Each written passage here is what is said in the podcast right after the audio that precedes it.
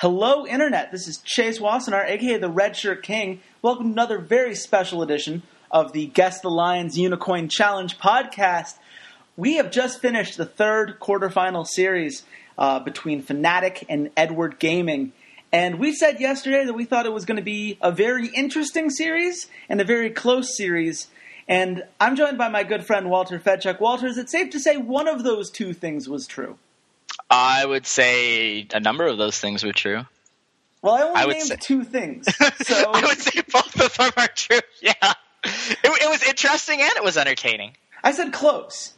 Oh, oh no, oh, oh no, Clo- not- close it's was not particularly was, close. No, close was not. Not no, it was not even close. I'm sorry, I, I misheard what you said. It, it that's okay because you know what? I think we've all been a little bit confused after the results of this game, and in the best of all possible ways. Really, I'm very excited by the idea of you know Fnatic 3-0ing this you know supposedly stellar Chinese team. Yeah, the second best team in the world coming into this, arguably the the other finalist, com, you know, next to SKT. The the Uh, team that untoppled SKT at MSI. I mean, this, Yeah. this team had clout. Now, I, guess when, you have a 3-0, you kind of have to look at it in both directions. Before we go into the individual games, do you feel like Fnatic won this series more? Or do you feel like this was EDG losing the series more? I, I, I have to go. I have to say that it was it was absolutely both. Mm-hmm. Like E- EDG totally, you know, the bad in this series. Just absolutely mm-hmm. was awful. And if it wasn't for the fact that other junglers weren't. Oh, like other junglers are underperforming. I think you could come out of World saying, okay, maybe Clear Love isn't the best jungler in the world because he looked mm-hmm. horrible.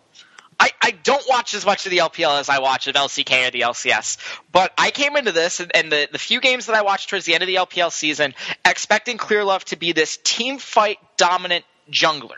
Where, yeah, you know, he can get ahead, and if he gets ahead, watch out because it just snowballs him excessively. But in this meta where it's completely reliant on the team, there is very there's there's almost no ability for one single player to carry an entire team. Mm-hmm. It's almost impossible unless you build a crazy, you know, Orianna, Lulu, Janna, you, know, Gragas with a Kog'Maw or a Jinx or something like that. It's mm-hmm. nearly impossible for one player to play the game, and I thought that that would fit right into Clear Love's play style. And, and and Pawn's play style. The only problem with EDG is besides Deft, they don't have anyone that can carry on this team. There is no one on this team that has an innate ability to carry. Argue Pawn is amazing. Argue Amazing J is amazing. Whatever. They didn't show it. They showed that they were te- that they were trying to be these team fight, supportive, utility style players. Not you know I'm going to one v one Faker and I'm going to get you know first blood. Well- and that's I think the difference here. Well, and that's the difference between the Edward Gaming that we saw, you know, throughout most of the season, and the mm-hmm. Edward Gaming we saw really stumble in the Chinese Summer Playoffs. Like the reason they had to play in regionals was because they went from you know never losing a best of two series throughout the entire Chinese regular season. Which, given how good these Chinese teams were in the regular season, mm-hmm. and I'm and by the way, people at home who only watch Worlds. I can assure you, as someone who watched China consistently, they were really, really good throughout the regular season. Th- that was an incredible feat. And then they got to this 515 patch, and they just never seem to adjust. It, it seemed to shift away from the kind of champions that Pawn feels great about. I mean, his Azir is great, but you almost never give him the Azir because of that. And outside of that, he never really found his place. Mm-hmm. You look at, you know, Koro, obviously, you know, the injury, not practicing. I think that showed here. I think a lot of him looking as underwhelming as he was for, for you know, in, a, in a, the nicest way I can put it, is the fact that he wasn't playing scrims for them for almost two months now. He's still recovering from a back injury. There are a lot of that's really hard to do. Now, you gave him the the go ahead because you think Amazing J is worse, but neither one of these options were ideal at this point. And the fact of the matter is, Clear Love is the best jungler in the world when he is able to either supplement his team or hard carry this counter jungle style. He couldn't counter jungle in this meta because there's just too many there, there's too many things going on. There are too many roams, too many. It's it's just really impossible to focus on a pure counter jungle strat because chances are the enemy jungler is ganking your lane and then trying to take some of your jungle camps anyway. Yeah. And then you look at okay, so then he has to supplement the rest of his team. Well, the rest of his team is behind. Yeah. And, and Meiko and, and Deft, I mean, they did their best. I, I think, I guess we move into game one here. I don't think Jace was the way I would go for Deft. Is that what? I mean, we saw a Jace AD I- carry matchup. We, I loved I loved the idea. I hmm. really truly loved the idea of this composition. Um, be, before we, we get into the actual games though, I'd like to I'd like to touch on Fnatic just for a minute. Oh, please. Fnatic did the one thing yesterday that I said they had to do. Mm-hmm. They had to keep all three of their carries on playmaking champions. Mm-hmm. I understand, you know, Kennen is not this crazy. It's not Vayne where he's one v oneing and going crazy. Fine, whatever. But he's in the position that he can make plays on Kennen using the ultimate, using the E, using the stuns, you, you know, using all the utility that's in that kit. Febiven played three different champions. Three, you know, three different styles: the, the control mage of Viktor, the siege style of Azir, and then this assassin burst mage of, of LeBlanc. And again, was in the position to make plays at every single second of the game. And then Huni, as bad as an early game he played in game one, the mistakes that he tends to make seem to disappear throughout the rest of the series. There wasn't any time that I thought that he was, you know, egregiously out of position with no wards. I thought he played tremendously. And again, they kept all their players in, in, in, in ways of, uh, it, they gave all their players the tools to make plays. And I don't think EDG did that. I, I think putting Pawn on Veigar and Cas, uh, was probably a huge mistake. But game one, um, the Jace in and of itself, they wanted to try this triple teleport strategy, and unless they were going to play Kennen, I don't think there's anyone else that they could have played to use a teleport other than Jace. I don't think you can play a traditional AD carry with teleport at all. Yeah, I, I think that's fair. It's it's a really interesting idea, right? As you just go all in on these this this super global composition, and you just try to you know to have this coordination, constantly have these fights across the map, and just let that carry the day for you. But the problem with those kinds of compositions is it requires perfect execution. It requires communication amongst all of your teammates and making sure that everyone is on the same page all of the time. You Yes. know what EDG wasn't doing for for most of this game? Uh, constantly communicating well and and making sure that everyone was on the same page at the same time. It was really, you know, Deft and Meiko were doing their thing. You know, you had, you know, the from the Twisted Fate and the cast, and it seemed like Pawn's like, well, I'm just gonna, you know, have my mobility and roam around and all that stuff.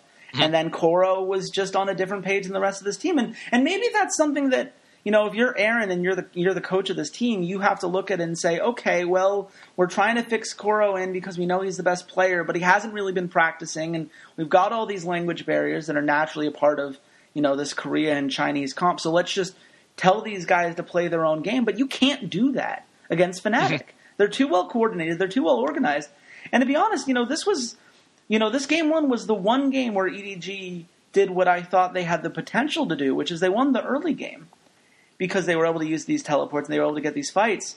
But it didn't matter because the second that it came down to an actual team fight and it was mm-hmm. about working as a unit, they got destroyed. And it gave Fnatic that first Baron, and Fnatic just never looked back.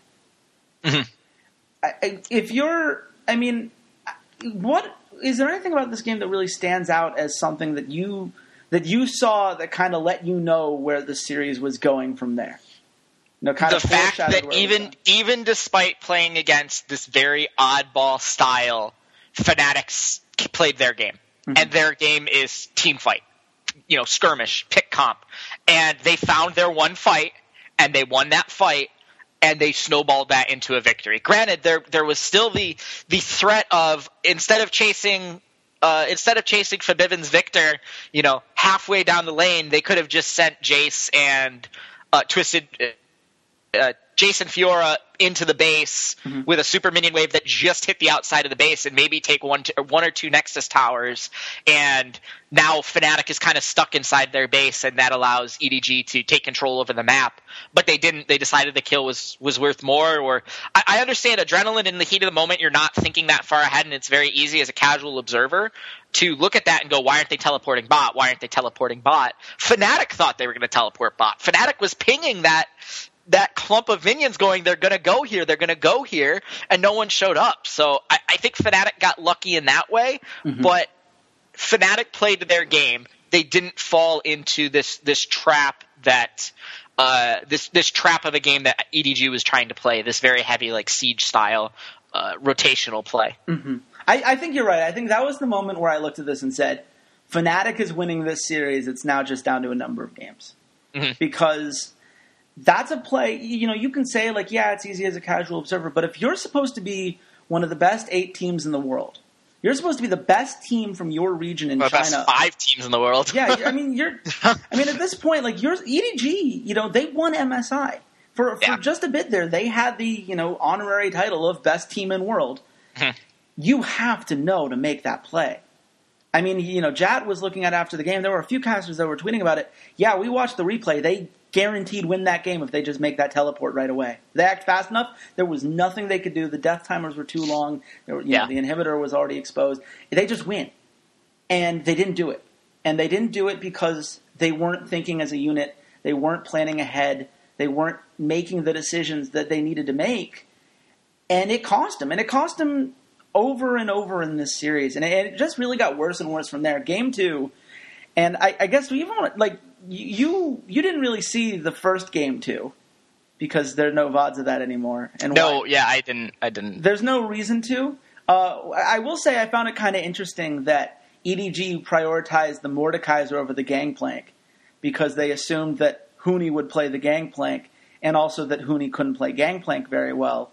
And both of those things were true, and EDG was still losing when the remake had to come in. That's just, that to me was the perfect example of, well, this is not going to go EDG's way. And, and then we have the actual game too. Once uh, once everything was fixed up, and you put you put Febiven on LeBlanc, and just magical things start happening. Where do you rank that Febiven game on the kind of the pantheon of games that we've seen from him and from even just European performers on this kind of world stage? Holy moly! I Febiven. I, I really hope we get an SKT Fnatic World Finals. Like I really hope we do. I I mean there there's any any storyline that we get going into the World Finals is going to be phenomenal. Or you know Origen taking up the the the uh, the Cinderella mantle here, and you know having knocked off you know SKT having get gotten out of the group that included KT and and LGD, that would just be a, a phenomenal storyline in of, of itself. Mm-hmm. SKT, obviously, Faker and Bengi, two-time world champions. Mm-hmm. You know, potentially two-time world champions, arguably the best team in the world. Mm-hmm. Da da da da da. Fnatic on their home turf. Again, an underdog kind of story where you know three of these players were consi- were rookies at the beginning of the split, and one was a mediocre jungler that no one in Korea wanted and come together and do this. And then KT and Ku are obviously, you know, have their own own separate storylines that we'll get to see them play out more tomorrow. Um, but out of all the possible combinations, I want Fnatic versus SKT because I want Fnatic to prove like they did at MSI that Europe is no is no more of a laughing matter. That Europe really needs to be taken seriously uh, as a region. That they are the closest to Korea in terms of the organizational uh, structure and and the organizational firepower behind uh, what really makes great players great. Uh, I, I was someone was writing an article about how uh, North America is is building their teams wrong. I, I believe I don't remember who it was, honestly. It could have been one or two people. But basically was saying like, how come how come Fnatic went and got this this, you know, bench player from Samsung over, you know, over Acorn, over Flame, over any of these people, and they're like, yeah, maybe money was an issue, but they developed him into this all-star player, this guy who's arguing. I, we need to see him against uh, against Kate against Ssumday or, or Marin again, but arguing for I might be the best top laner in the world right now. Whoa. Okay. I, I, I'm going. I'm going a little far. I'm not saying he is. I'm saying that Ssumday and Marin are definitely above him right now. But if he plays against one of them in the fi- if he plays against SKT and and crushes Marin or goes very or you know they beat SKT and he does very well against Marin and then gets into the finals and plays against Ssumday and does very well against them, it's not just is it Ssumday or Marin is the best top laner in the world. All of a sudden you have to add Huni into it. And he came from relatively nowhere. Yeah. I, I, am not saying he is. Trust me. No. I, I, I think Marin's the best top laner in the world. Okay, but so you and I has a disagree, which is beautiful. But uh, but yeah, Huni. I, I will say this: I, Huni's definitively top five in the world for me. I, I mm-hmm. think without question. The yeah. question is where in the top five, and for a guy that is literally in his rookie season. And this is why, you know, people, they look at Niels and Origen and they're like, yeah, well, you know, the best rookie that we've seen on this kind of stage. It's a very weird definition of rookie because I'm used to a rookie being, you know, a whole season. Mm-hmm. And, and to me, Huni is by far the best rookie at this tournament. Niels is good. Niels is very good.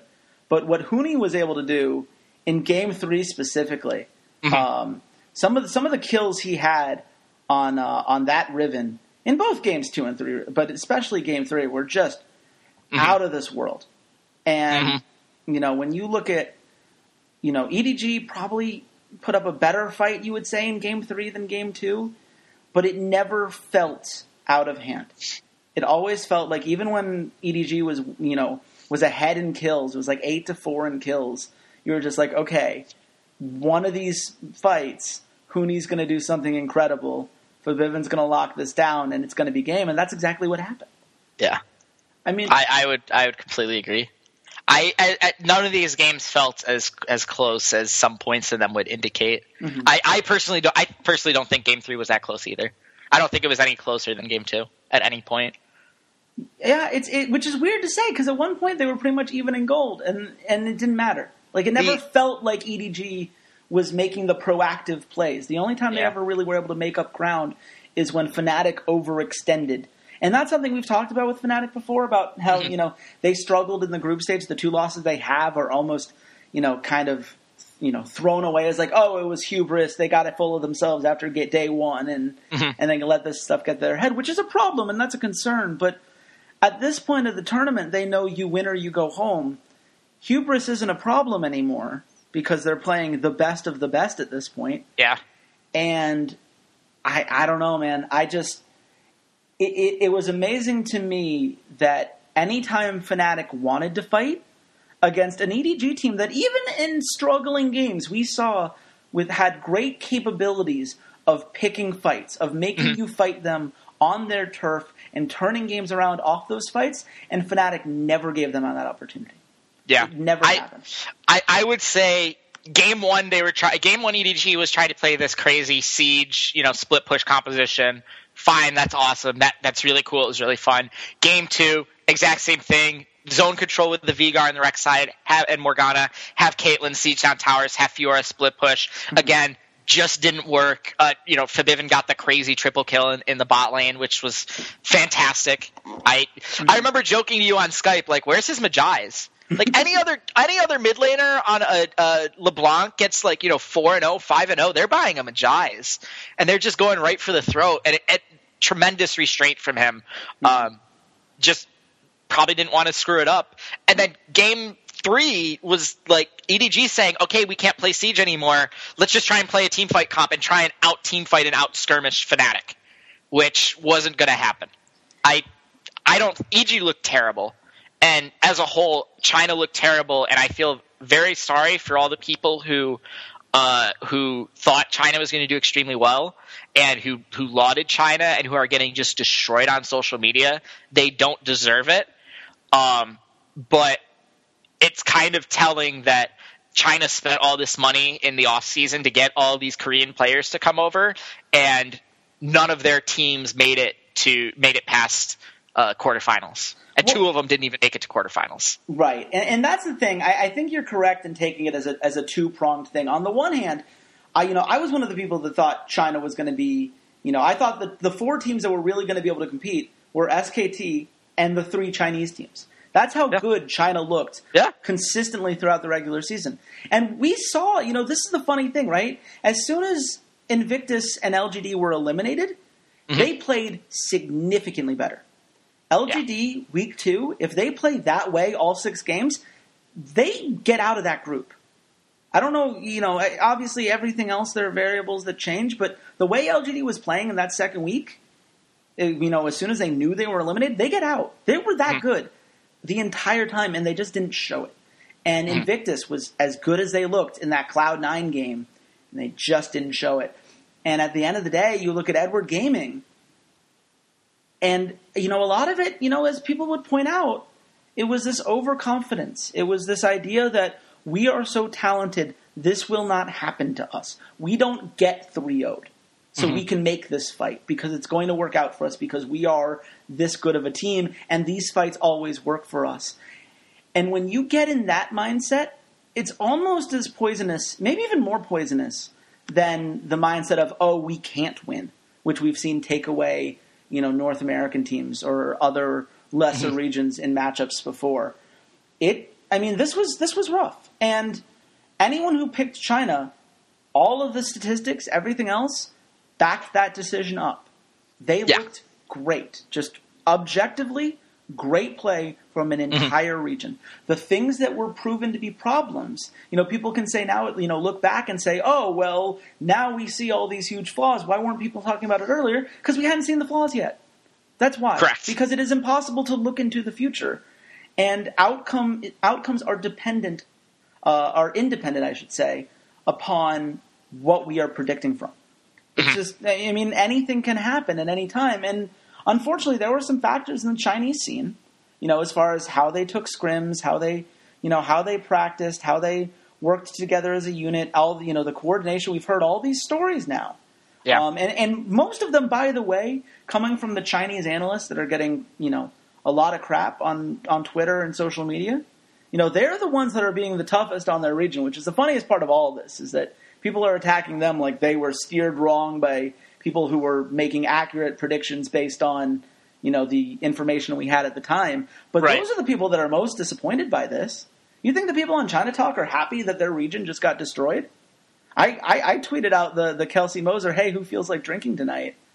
Like that's that's not great. Like I that sucks. I've I've had my favorite teams lose. It's a terrible feeling. You didn't feel great when TSM lost. No one in North America was feeling happy that analysts were proven right or wrong because their region was terrible. Oh, I'm I'm I'm I'm tremendously glad that North America lost.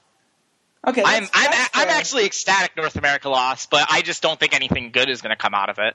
Well, I and that's the difference. I, will talk about that towards the end when we're when we're done previewing this and just give a few little points. But yeah, sure. I, I will say this for China, uh, they learned a lesson at this tournament. Yep. Whether they actually apply it or not is up to them. You know, Chinese culture is a general rule within these esports. It, it's accumulate as much talent as possible and just go win. I, you know, there there is a concern that their answer is going to be, oh, we just picked up the wrong talent, mm-hmm. which you know would have some significant drawbacks going forward. But this is the opportunity to look at the system, realize that what's broken is not the players, but in the way that they set up everything around those players, and go fix it and we're now it's time to see if they do. It is yeah. uh, it, it is as unfortunate that China performed this badly as it is that as it is fortunate that Europe performed this well. Yeah, uh, and and honestly, this world is just it's taught us all the right lessons. LMS got better because they put themselves in a better region and separated themselves from the GPL. That is a great lesson to learn as far as how regions get set up and how, how much infrastructure and having proper scrim partners and, and playing against the best opponents you can benefits your team. You mm-hmm. know, China lost, shows the money isn't everything. North America lost, same lesson. These are things that I think can make the League of Legends scene and esports in general much better if these teams take it to heart. And now we have a very interesting offseason uh, where we get to see how much these teams do take it to heart. Yeah. Uh, in the meantime, one one final thing because Please. you kind of shrugged shrugged this point off that I made yesterday. So Fnatic yesterday, after six games, controlled sixty one percent of jungle CS, total mm-hmm. jungle CS. Okay, that number dropped, but because of an uh, you know increasing the number of games, they control fifty eight and a half percent of all the jungle CS on the map. Uh, Edward Gaming's also dropped from uh, fifty four and a half down to fifty two. So both both teams went down three percent over three games, but it just showed that Fnatic's dominance in the jungle, uh, you know, continued on into the, the Edward game series. So yeah, well, I, I, think that's kind of kind of pertinent here too. Well, I mean, it's one of those things where if you're getting kills, then yeah, the jungle is going to be open. That that works out pretty well. It turns out. Uh, you don't need to be some brilliant counter jungler with all these really interesting routes in if there's no one there to stop you because they're all dead. And that's uh, and that was Fnatic's strategy, and it worked out really well. The, so. the Alistar invade onto the red buff. Oh, that was the so custom good. exhaust and flash. That was so good. But Um, to be fair, it did it put them behind. It put uh, it put Edward behind to the point that they uh, they didn't bounce like they weren't able to bounce the wave correctly. Uh, it, I thought it was very kind of funny that Fnatic bounced it perfectly, Mm-hmm. and when Edward tried to bounce it, there was still like five ranged minions sitting there. Yeah. That Carl is like, crap, now it's gonna push. yeah, no, I mean, so I just I just thought that was kind of funny, a very very Yellow Star esque play. It was very funny. You know what's even funnier? Uh, the Unicorn Challenge right now. Now, Walter, you unfortunately slept a little bit too late. You did not get to make any bets. Nope. Now, I I bet on everything that I said I was going to bet on yesterday. I actually I backed my own opinion up, which again I, I cannot win in any of this. But okay, but it, it didn't work out as badly as you would think. I picked EDG. I put twenty on the head to head. That obviously lost. But I put fifty on Fnatic plus one and a half, which obviously won. Right. I also put 15 on Fnatic winning map one because I thought blue side would, that was just too nice to put in. So that was a win. I also put 25 on over four and a half maps because I thought this was a five game series in which Fnatic won game one, lost uh, to EDG overall, and uh, and all those bets were going to come through. That was the theory. With all of the profits said and done, Mhm. your lead has increased by 2.75 unicorns by doing absolutely nothing. To, to be fair, if I would have gambled, I would have gambled on the game one victory. Uh-huh. I would have gambled on Fnatic winning. Mhm. I would have gambled on uh, Fnatic at plus one and a half, and I would have gambled gambled on five games. yeah. So So you would I, I, I could won- have expanded my lead. You could have expanded the lead, but you still did, just not as much as you could have. um, and so, so we, we've got that going for us. Uh, unfortunately, my charity, Nothing But Nets, uh, which is a charity that goes to give underprivileged families in Africa who are, uh, you know, who need those nets because it's really hard to get vaccines for malaria and everything out there. It's really expensive, especially for some of these poorer villages. The nets keep the mosquitoes away. These families are safe. They get to be malaria free, which is wonderful. And it's only ten dollars to save a whole family with one of those crazy nets, which is just wonderful as far as bang for your buck for a charity goes. Now, Walter, your charity's got to be feeling great because I'm just hurting myself, even when you're not able to be there. Sometimes doing nothing is the best course of action when trying to win a gambling competition. However, doing nothing is not the best course of action uh, when it comes to uh, raising awareness for, for mental health issues uh, such as depression and suicidal thoughts, which is what my charity, To Write Love on Her Arms, does, uh, paired up with uh, celebrities and music, uh, musicians uh, to during con- to host concerts. They've hosted uh, YouTube uh, marathons where YouTube uh, people have just like streamed for like 24 hours or have done special contests. Uh, athletes have been involved in it. It's a really great charity for a very, very good cause. So uh, even though I screwed up and, and didn't actually hold up my end of the, the, the bargain by gambling today, I, I'm still glad that it didn't punish me too hard. Yeah, no, I think uh, I think uh, to write love on her arms is going to be pretty happy for you right now. um, just as we would be happy if you you know gave money to any of these charities. Uh, and thanks to Unicorn once again for uh, putting up the hundred dollars to whichever one of us pulls off that challenge because that's a really cool thing for them to do. Uh, we've got to get into tomorrow's game, which is between KT and Ku.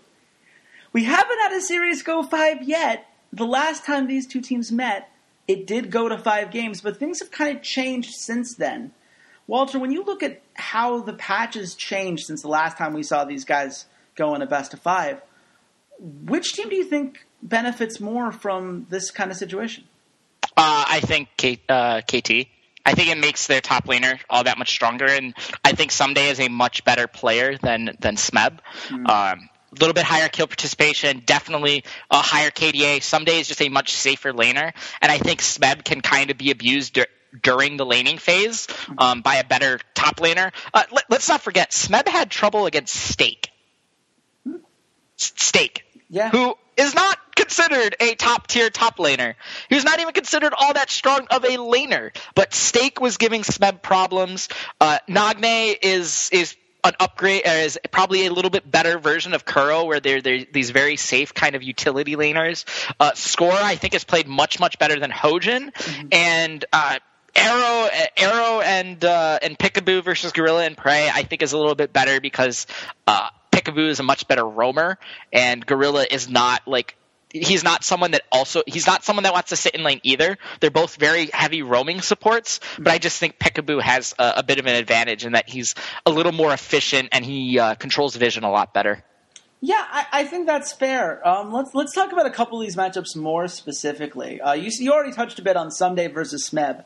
Now, Smeb is considered to be a very good top laner. Going into this tournament, people had a lot of faith in him. IEM Katowice. We were already singing his praises, and he seems to have gotten better in a lot of ways since then. But you were touching on some of the problems he had in this group stage.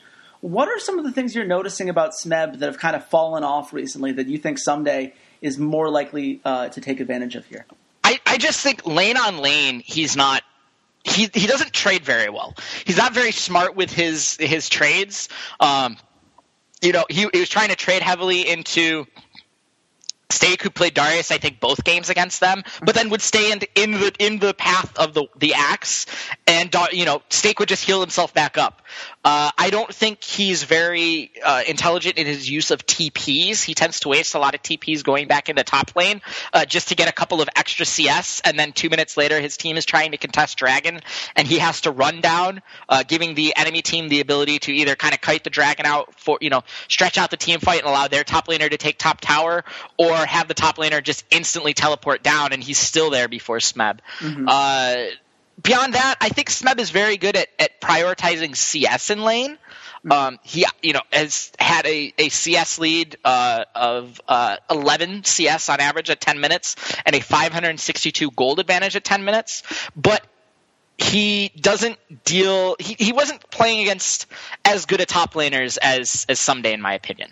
Yeah, he was, you know, he's playing against Steak, he was playing against uh, Mylon, and he's playing against Zion Spartan. Where Ssumday, at least, you know, he had Dyrus, he had Soaz, and he had Acorn and Flame, which I, I think is a little bit better uh, legacy wise, if not straight up. Yeah, I think that playing against, I think beating Soaz like Ssumday did, as as thoroughly as Ssumday did in that game too, is much more impressive than any of the guys that Smeb was able to beat up on. And honestly, if you look at just the averages like Steak is such a weak laner in the first ten minutes.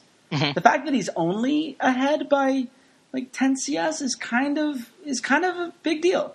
Like Steak was minus seventeen, so he was worse than what you would expect the average top laner that Steak was going up against to do. And it's not like Zion and, and Mylon were blowing people away. Now, at no. the same time, you know, TPs are one of those things where that's something that you can really benefit with a week of practice time. That's something where if you look at Group A, they finished before everyone else. They have been scrimming, you know, more often than everyone else because they've had that extra free time. They've had time to to iron out some of these team details. That's something where I'm going to be very interested to see how the KOO Tigers try to to shore up some of those miscommunications because with teleports it's always very it's very easy to blame the person who's teleporting in it's very difficult to isolate who's making the call of when someone should teleport. Teleports mm-hmm. are always a team play, and whatever end of which that's going wrong, that needs to be sorted out. Now, you also said Score you thought was more impressive than Hojin so far. Hojin obviously had a couple great Lee Sin games early in the group. Mm-hmm. But it did seem like he fell off. And you, was there anything you can really point to as to as to why Hojin started falling off, especially as the group stage continued on? I, I would just say Hojin is really, really reliant on having Lee Sin. Mm-hmm. Um, his other champions are not nearly as good as Score, and Score has proven that he can play Gragas, he can play Rek'Sai, he can play Elise, um, he can play Lee Sin, he can play Evelynn. I, I'm just not so sure about Hojin's champion pool. And again, he was against very, very weak junglers in his group. Mm-hmm. Uh, you know, uh, maybe without, you know, maybe kind of including Karsa as a semi decent jungler, but they had a lot of trouble uh, establishing this kind of map pressure. Uh, other thing to consider is that KOO Tigers only held held a 50% control over uh, total jungle uh, CS, KT Rolster at a 53%. Uh, KT Rolster also warded at a much, much higher rate at 4.26 wards a minute compared to KOO Tiger's uh, 3.5 and uh, two tenths of a ward clear per minute higher as well than KOO Tiger's higher ward clear percentage. Mm-hmm. Uh, you know, high first dragon rates, um, went in favor of KOO, but just again they were in a weaker group. Um, I I don't know. I you know I just think that Score played a lot better and had a lot better control over the over the jungle. Yeah, it says a lot that in a group in which you know KOO was warding a significant amount more than you would expect, especially in the early game. Yeah, because that was their strategy to keep down Karsa. You would expect their ward numbers to be significantly high. Yeah, and and they weren't. They were, you know, they're fine. They weren't bad ward numbers, but those two games should skew the average up, and, and it doesn't. It, it keeps them at distinctly average. Whereas KT, their ward usage has been so integral to how they succeed as a team. Not just wards placed, but wards cleared as well. They have this tremendous vision, especially around the dragon and around those kinds of bush areas that allow them to get those ganks. And the only time we've seen them fall in this tournament is when Origen exploited that and then got to sneak a Baron, which honestly, that's not something I think KOO is really either capable of or really is in their playset. They're not that kind of, you know, super risky, aggressive team. They want to, you know, both of these teams are teams that want to get a lead and stick with it. Mm-hmm. And so far, KT has been far, you know, I, I shouldn't say far better, but they've been s- significantly better at doing the things that usually lead to that happening. Uh, mm-hmm. I guess the the one matchup that we really need to talk about is uh, is Nagne versus Kuro, because obviously you know we PraY and Gorilla, as you said, you know versus Piccaboo and Arrow. These are these are lanes that should go kind of close to even. Piccaboo's a slightly mm-hmm. better roaming support. Uh, PraY should be a slightly better AD carry if they play the way that we saw them play throughout the regular season. I think that right. is, is very close just from a 2v2 perspective. And it really depends on whether PraY can get his Ashe or some of his other mm-hmm. utility mm-hmm. AD carries to, to make the most out of it. But you have Nagne, who a lot of people would say underperformed so far at this mm-hmm. tournament. Mm-hmm. And you have Kuro, who just didn't look very good compared to some of the other mid laners that we saw and in fact got outplayed by Maple in the two series that they had against the Flash Wolves. Which of these two mid laners do you think is more likely to bounce back in the series? Whichever one expanded their champion pool beyond Viktor and Azir. that seems fair. I, I, I think I think Nagne uh, Nagne probably has a bit of an advantage because he's also a, a, fairly decent LeBlanc player and a fairly good assassin player. Mm-hmm. So I think that's one way that KT can kind of abuse uh, abuse Kuro is is you know get rid of the Azir, make him go on to Viktor, and allow Nagne to just kind of play LeBlanc and try and style on him. Mm-hmm. Um, but I think that's what it comes down to: is what what person expanded their their champion pools so that uh, they can play something beyond the control mages. Yeah, well, I mean that's the thing, right? You look at Nagne, and you know he has wins on uh, on the Lulu. He has mm-hmm. that Diana game, which worked out very well. As you said, he plays a very good LeBlanc. Uh, these are all things that are going to work out very well. When you look at at uh, at Kuro and the champions that he played in the LCK summer season, there's a little bit of Lulu, but he wasn't particularly good at it. Right. Uh, Viktor was his his most played and best win rate, but Viktor's not been and Viktor hasn't proven to be the game changing mid laner that people mm-hmm. maybe thought he would be at the beginning of the tournament. Right. Uh, his Azir was not particularly good. It's at a whole 20% across his career after mm. you know a win in this tournament. Varus mid isn't really a thing anymore. Right. Kassadin, which hasn't proven to be all that effective so far. You know, maybe you see the Twisted Fate. I think that's something that, you know, Kuro probably. could do. But Twisted Fate and Veigar are probably the two that he'll go to you would have to think, but I, I don't know how good his Veigar is. That's it, it's a possibility, but it's it's something that they will have really had to practice because, as far as I can tell, it seems like the Veigar was a pocket NA pick mostly. Yeah, and we haven't seen a lot of it in we haven't seen any of it in the quarterfinals. I mean, no one's even you know no one's picked it, no one's banned it. It's not. Oh, I really thought a priority anymore. I don't think it was played today. Game two, EDG. Uh, Pawn, Pawn played it in game two. Did, I know that for a fact because I remember the triple kill that, yeah, the triple kill that for got in bot lane. Uh, he hit a, a double stun on on to Reignover and Febiven. That's what got the kill onto uh, Reignover. So yeah, Yeah. we've seen we've seen it once in the quarterfinals. Yeah, okay, you're you're right. I for whatever reason, my notes. What did I what did I actually write for game two? I wrote. no triple TP, please. I forgot to write down the mid laner in that game. I'm Okay. really smart with my notes. Veigar was played once, and I, and I Oh, it was that- mid lane Teemo. Just so you know, it was mid lane Teemo. Let's talk about the mid lane Teemo that Pawn played today. hashtag the dream. But yeah, no, but I mean, and, look at the, you know that Veigar. It, it had a play, but as Yeah. say, it wasn't particularly effective in the long run. And that's Yeah. the thing. I, I don't know how good that pick really is. I think the only way that pick truly works is if people don't remember how to play against it and they keep falling into that AOE stun, Mhm. which has enough of a delay now where the best teams are going to get out of it. You just hope that the enemy Tahm Kench doesn't build a second idol, item QSS, is what you're saying. Yeah, and that's going to be the interesting thing. Is I, I the one thing we haven't talked about is which of these two teams is going to pick up the Tahm Kench and really play it well. We've seen. Uh, I, I see now. You're making me second guess everything. I believe about who's played what. I do not believe we have seen the KOO Tigers. They had one Tahm Kench game against CLG, but it wasn't particularly tested because CLG was so thoroughly dominated in that game. Mhm. We haven't seen he he made a couple good plays, but it wasn't anything we had to see. You know, it, it, it wasn't the thing that turned the game or turned fights around. We have not seen it on Piccaboo. It doesn't feel like a very Piccaboo style support. Do you think this is the kind of situation in which, you know, Piccaboo will kind of have to prove that he's capable of, of finding the counter to that pick? Or do you Yeah, think I think so. I, I think I think if KT bans it in the first game because they'll be blue side, Mm-hmm. uh, it'll tell you whether Piccaboo has learned champion or not. Hmm. I think that's what you're looking for. Is if there is a ban, uh, then yes, then, then no, then no. Piccaboo Piccaboo will not be playing that champion unless it's maybe a long term bait. But Mm-hmm. who knows? I, I don't think it's a Piccaboo champion though.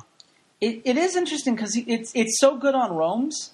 So you'd think, it's, to some degree, maybe Piccaboo could do it. But you're right; it's not.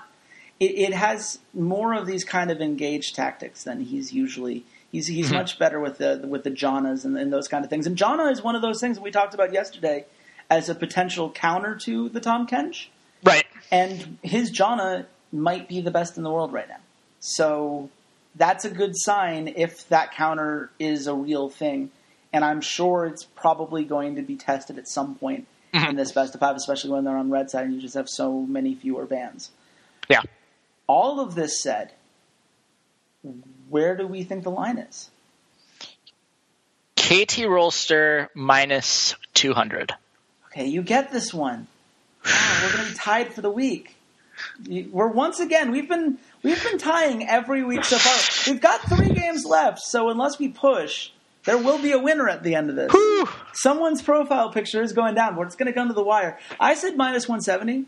It is minus two twenty seven. That puts the KOO Tigers at plus one eighty.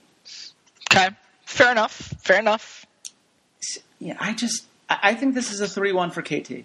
I'm just going to say that right now. I think KT is basically everything KOO wants to be, except slightly better across the board. I, I agree. Three one. And it, I don't think it goes to five.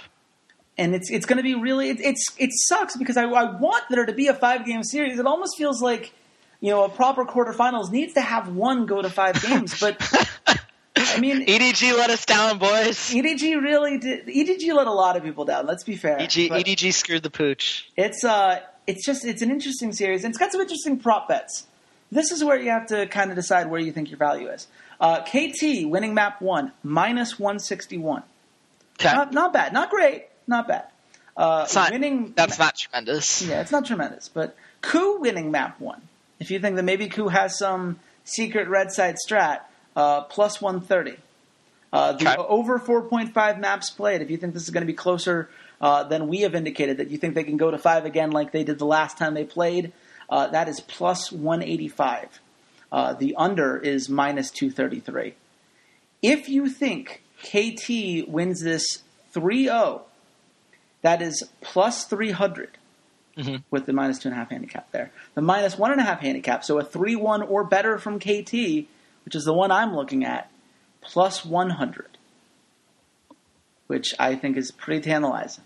Mhm. It's basically whatever whatever you're putting in, you're going to get that back, which is pretty, quite nice. Um, KOO plus two and a half if you think they at least win one game, that's minus 400.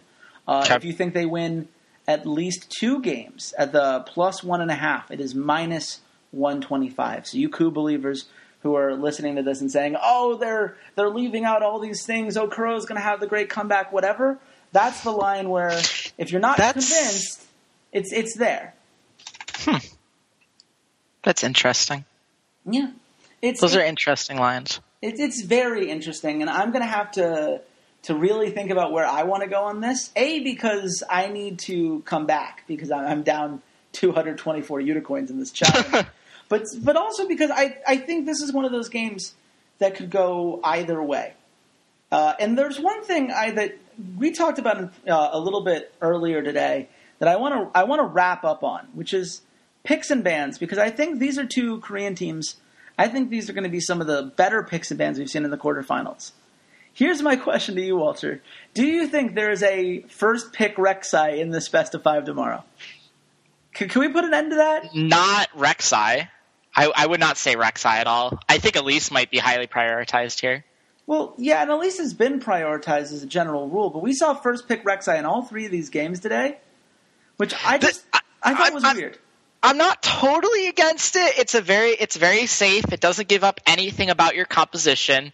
Um, it, I think it's kind of some a little bit of gamesmanship where they just understand that after like the top top tier picks, every kind of character that's right underneath there has some some viable uh, counter picks and has some uh, counterplay. I don't think there's anything necessarily wrong with what they did in terms of the Rek'Sai, but you just have to know that when you make that trade off, that you're okay. I'm taking the safe top laner, or I'm taking the safe jungler that doesn't give up anything about my strategy. You have to then be ready with a strategy to counter the you know the the picks that they get. Yeah.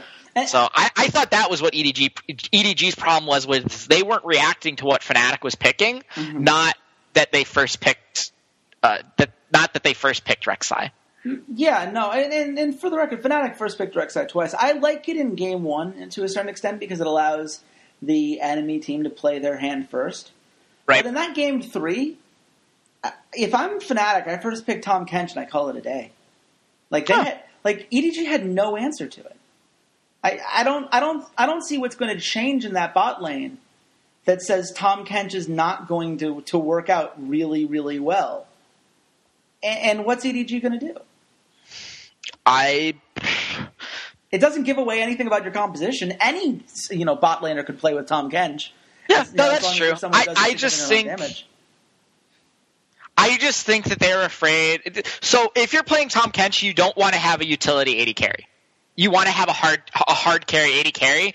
And I think if they took Tahm Kench, EDG would have taken Rek'Sai and Jinx.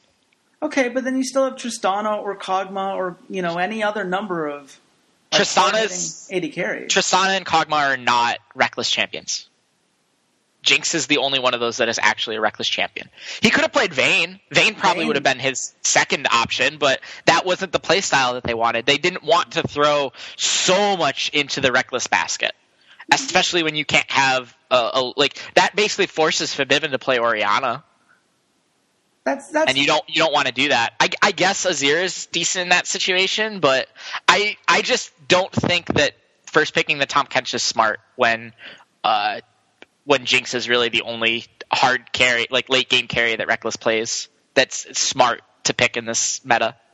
I guess that's fair. I, I, I think Tahm Kench is a little bit more versatile than, than just that, just in, in terms of what he's able to do across the map and some of those those plays we've seen. Just saving, even if mm-hmm. it's it's you know just for a mid to late game team fighting, saving the the AP carry, you know, like a, a like a LeBlanc that we saw in a game two or whatever. I think there's a lot Yeah. of utility you can get from Tahm Kench Oh, oh, a- across the board, even if you don't pick the Jinx. And like I said, we haven't really seen a counter to Tahm Kench. The only counter we've seen to Tahm Kench is a team that doesn't play Tahm Kench very well.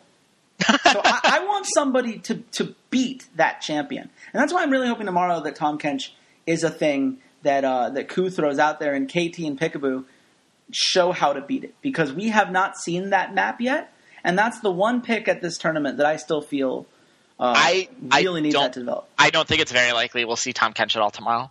I don't think either of them actually really play it well. That's fair. I, I think we'll be seeing a lot more of maybe Alistar and Janna. I think that's probably where they'll go to. It'll be interesting to see. There are a lot of there are a lot of questions up in the air. Uh, we've had two three O's back to back. Hopefully, we don't have a, a third. But regardless of how tomorrow goes, the one thing that you guys can count on is that there will be another episode of this podcast, 5 p.m. PST, on Unikrn, as it always is. Uh, you know, you guys can can you know. Hopefully, you guys are, are going to the actual Unikrn site. I know a couple of you guys are still coming in from Podomatic because that's where all of our podcasts have been for forever. but go to the Unikrn site. I do like all write ups and everything. I write a couple, you know, really cool paragraphs summarizing things, talking about overarching themes of the day. You know, it's it's pretty cool. You'd like it, I promise. Um, so, so go check that out uh, and and talk to us on Twitter because uh, we are always tweeting during the games. Uh, we like to think we're pretty entertaining. At the very least, you can talk to us about what you're thinking, how you, uh, what do you think about this podcast, and and where do you think these games are going to go. Walter, where can they find you on Twitter? Uh, you can find me at C80s underscore lol. I really want to hear your gambling stories about how you were the only person to bet on Bangkok Titans over SKT. I would love to hear any of those stories as well. I uh, I am an at Redshirt King, so please come say hi. Please share this podcast with your friends if you like what we're doing here. Uh, we love hearing from you guys, and also I can finally say thanks to a development from yesterday, there is news coming up. I'm going to announce this tomorrow, so make sure you come back if you want to hear the big story because everything Oh, will boy. be confirmed then. It's very exciting, and until then, goodbye, Internet.